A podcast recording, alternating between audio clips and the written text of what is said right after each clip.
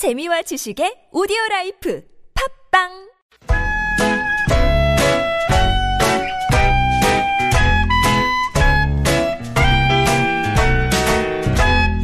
메마른 마음에 산뜻한 문화의 바람이 붑니다. 이다혜의 책 그리고 영화.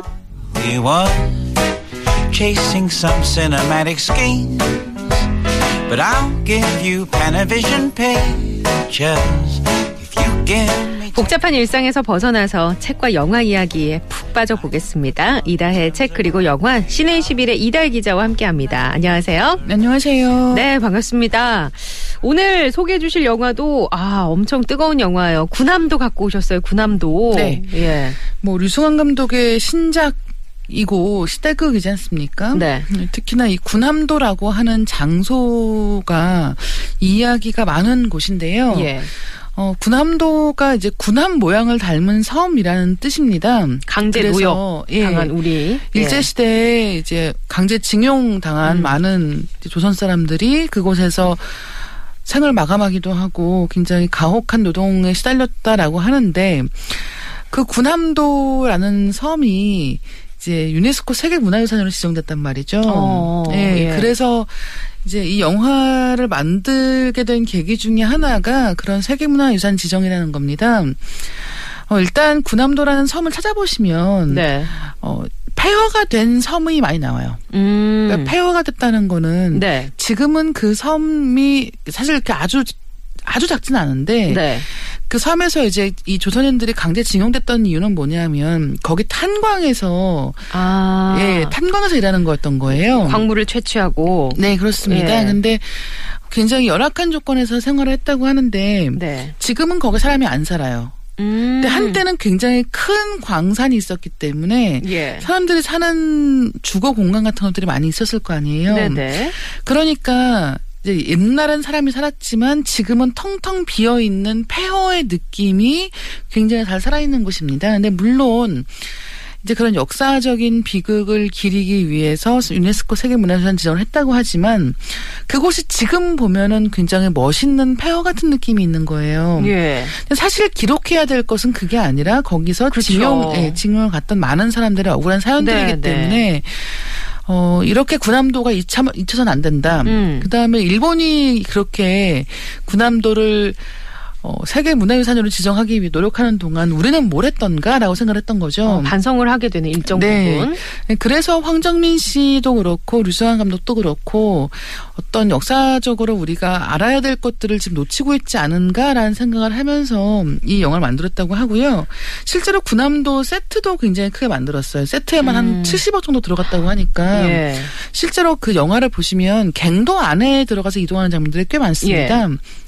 그게 이제 얼마나 그 노동 조건이 가혹했는가라는 음. 것들을 보여주는 장면인데 그게 너무 재밌는 게 황정민 씨가 국제시장이라는 영화에서 독일로 이제 광부로 일을 하러 갔던 장면이 있어요. 네. 거기서 이미 그 좁은 갱도를 가혹하게 이동하는 장면을 찍어본 거죠. 네. 이번 영화에서는 황정민 씨는 갱도에 안 들어갑니다. 아, 그래요? 대신에 어, 얘기를 해줬대요. 뭐라고요? 힘들 것이다. 예. 너희는 고생할 것이다라고 송중기 씨하고 예. 소지섭 씨한테 얘기를 했다고 하고 근데 정말 그럴 정도로 그런 가혹한 음. 환경을 세트장으로 잘 또 구현을 해내기도 한 거죠. 아.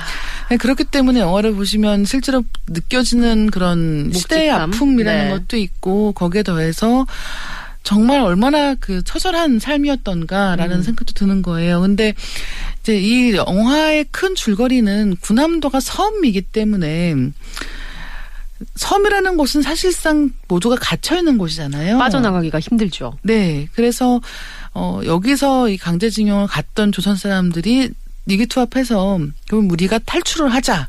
라고 하는 거예요. 그리고 탈출이 성공할 것인가라는 이야기가 초반에는 굉장히 슬픈 그런 이야기로 흐르다가 중반 이후에는 물론 여전히 슬픔은 남아 있습니다만 네네. 어느 정도 약간은 그런 빠삐용 같은 느낌의 어. 예, 이들이 탈출하려고 하는데 그것이 성공할 것인가라는 것을 보여주는 데 있다는 거죠. 예. 이제 그런 면에서 좀 기대할 만한 포인트가 많은 음. 첫 번째는 배우들의 뭐 초호화 캐스팅 네네. 때문일 것이고 그 다음엔 류성환 감독의 최근에 베테랑으로 굉장히 예. 흥행열에서 맞아요. 승승장구하고 있지 않습니까? 예. 네, 그런 상황에서 과연 이 영화가 어떤 흥행 성적을 거둘지도 관심사라고 할 수. 있습니다. 보니까 포스터에 이렇게 나와 있네요. 1945년 지옥섬 군함도 그곳에 조선인들이 있었다. 네. 라고 어, 쓰여 있고 뭐 이제 송중기 씨를 비롯해서 배우들이 앞에 쭉 엄청 힘들어하는 표정으로 쭉 서 있는데 그렇죠. 이 한 장의 커트로도 많은 것을 우리가 네. 생각해 볼 수 있겠네요. 영화 속에서 네, 다들 고생을 많이 했겠다는 생각이 들어요. 그러니까 음. 예를 들면 이 주인공을 연기한 배우들 뿐이 아니라 네. 사실 이렇게 뭐 대규모의 이제 그 엑스트라들이 필요한 영화들 같은 네네. 경우는 그런 보조 출연자들도 고생을 굉장히 많이 하게 되어 있거든요. 음. 근데 이 영화의 장면 장면들이 그렇게 많은 사람들의 정말 네. 눈물과 땀으로 만들어졌겠구나 싶은 장면들이 많아서 음. 영화 보시는 분들도 아마 그런 면에서의 감동도 있지 않을까. 실제 이야기에서 예. 오는 감동도 있, 겠지만 예. 또 거기에 더해서 아 영화 찍으면서 다들 정말 고생 많이. 했겠구나 네, 생각도 하실 예. 것 같아요. 그래도 뭐 송중기 씨는 이제 결혼을 앞두고 있으니까 갑자기 좀 아마 송중기 씨가 그래서 지금 이제 뭐 인터뷰들이 있잖아요. 네. 시사한 다음에도 기자간담회도 음. 하고 근데 이제 그럴 때마다 가능하면 이제 질문을 받지 않기 언급을 안 위해서 하는 걸로? 예, 네. 노력을 하고 있는 것으로 알고 있습니다만. 예. 네. 그 류승환 감독의 영화를 보면 베를린도 그랬고 네. 베테랑도 그렇고 뭔가 사회적으로 메시지가 좀 있고 네. 그런데 그 규모가 점점 커지는 것 같아요 이제. 그런 느낌이 좀 있죠. 네네. 그러니까 처음에 류성환 감독이라고 하면 액션 씬 맞아요. 연출하는데 재능이 있고 그리고 또또 그런 걸 좋아하는 류승범 씨의 형이기도 하잖아요. 네, 그 그렇죠. 류승범 씨가 등장한 적도 몇 번 있었고. 특히 데뷔작에 등장을 네. 했었고 그 이후로도 꽤 많이 씨와 같이 영화를 찍었습니다. 근데 동네 약간 양아치 뭐 그런 느낌의 근데 이제 최근에 한 세 편 정도를 부당거래부터 네. 시작해서 베테랑 그다음에 이번 영화까지 음. 황정민 씨랑 같이 호흡을 맞추고 있고요. 어, 그러면서의 이제 느낌이 지금 말씀하신 것처럼 조금은 더 스케일이 커지기도 하고 그 스케일이 커진다는 게 그야말로 국가와 민족을 생각하는 것 같은 음. 이야기들을 많이 하는 것 같아요. 베를린도 그런 네, 느낌이 네. 있고요. 그리고 아마도 이 군함도가 그런 유승환 감독의 관심사의 정점에 서 있지 않을까라는 생각은 듭니다. 그러게요. 이 다음 영화는 이거보다 조금은 더 가벼운 발놀림일 것 같아서 음, 일단은 이번 영화에서 어떻게 네. 흥행 성적이 나올지도 저도 궁금하고요. 알겠습니다. 자, 그러면 노래 한 곡을 듣고 또 얘기 나눠 가겠습니다. 정은이의 노래입니다. 무인도.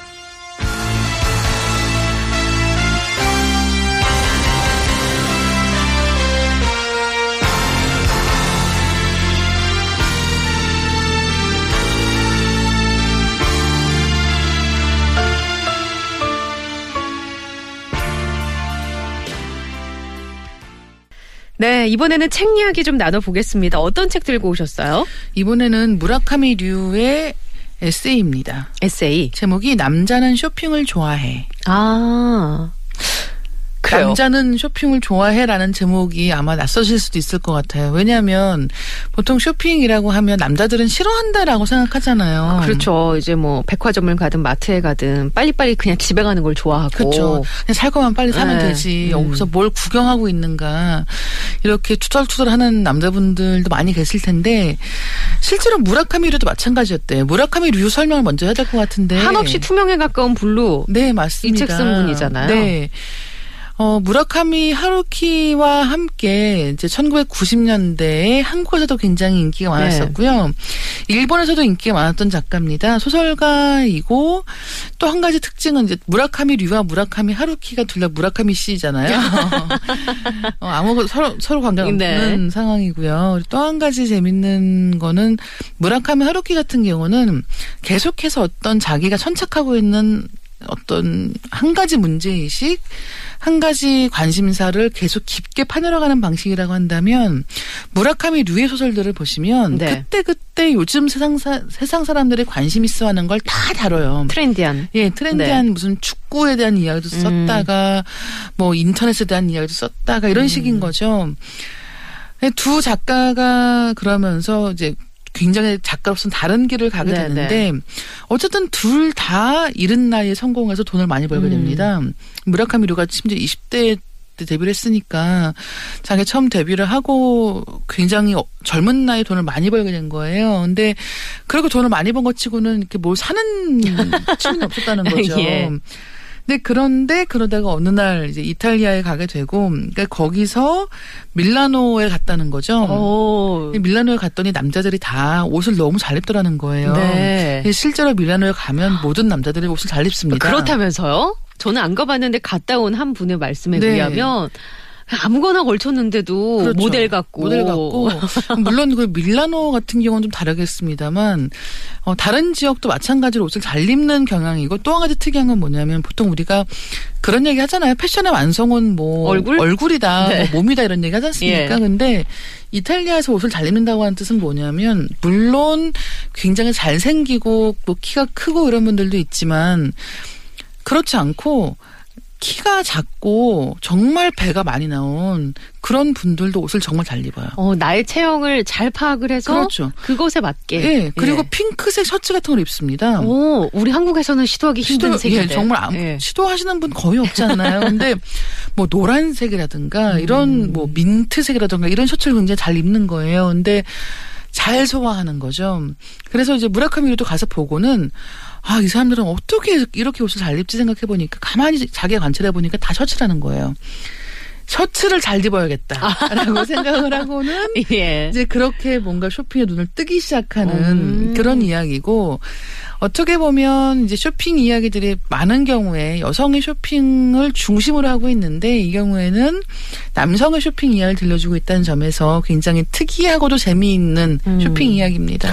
남성에 대한 쇼핑 이야기인데 그럼 뭐 그 분야가 패션에 국한돼 있나요? 아니면 다른 아이템에도 뭐, 일단은 예, 맨? 처음에 뭔가 물건을 사고 그러니까 좀 비싼 물건을 사고 와 이래서 사람들이 뭘 사려고 하는구나라고 깨달았던 게 오디오래요. 네. 근데 그때 이제 젊은 나이에 오디오를 산 일은 있지만 그게 이렇게 쇼핑이라는 것 자체에 취미를 붙이게 되지는 않았다는 거죠. 근데 이제 그 이후로 아까 말씀드린 밀라노에서의 경험이 셔츠라는 음. 물건에 눈을 뜨게 해줬고 쇼핑 좋아하시는 분들은 다들 아시겠지만 처음에는 굉장히 사소한 계기로 물건 하나를 사게 됩니다. 네. 그다음에 그 유사한 물건들을 수없이 사게 되는 것으로 어떻게 보면 그 쇼핑의 음. 지름신에 네네. 예, 어떤 간택을 받게 되는 거거든요. 그렇죠.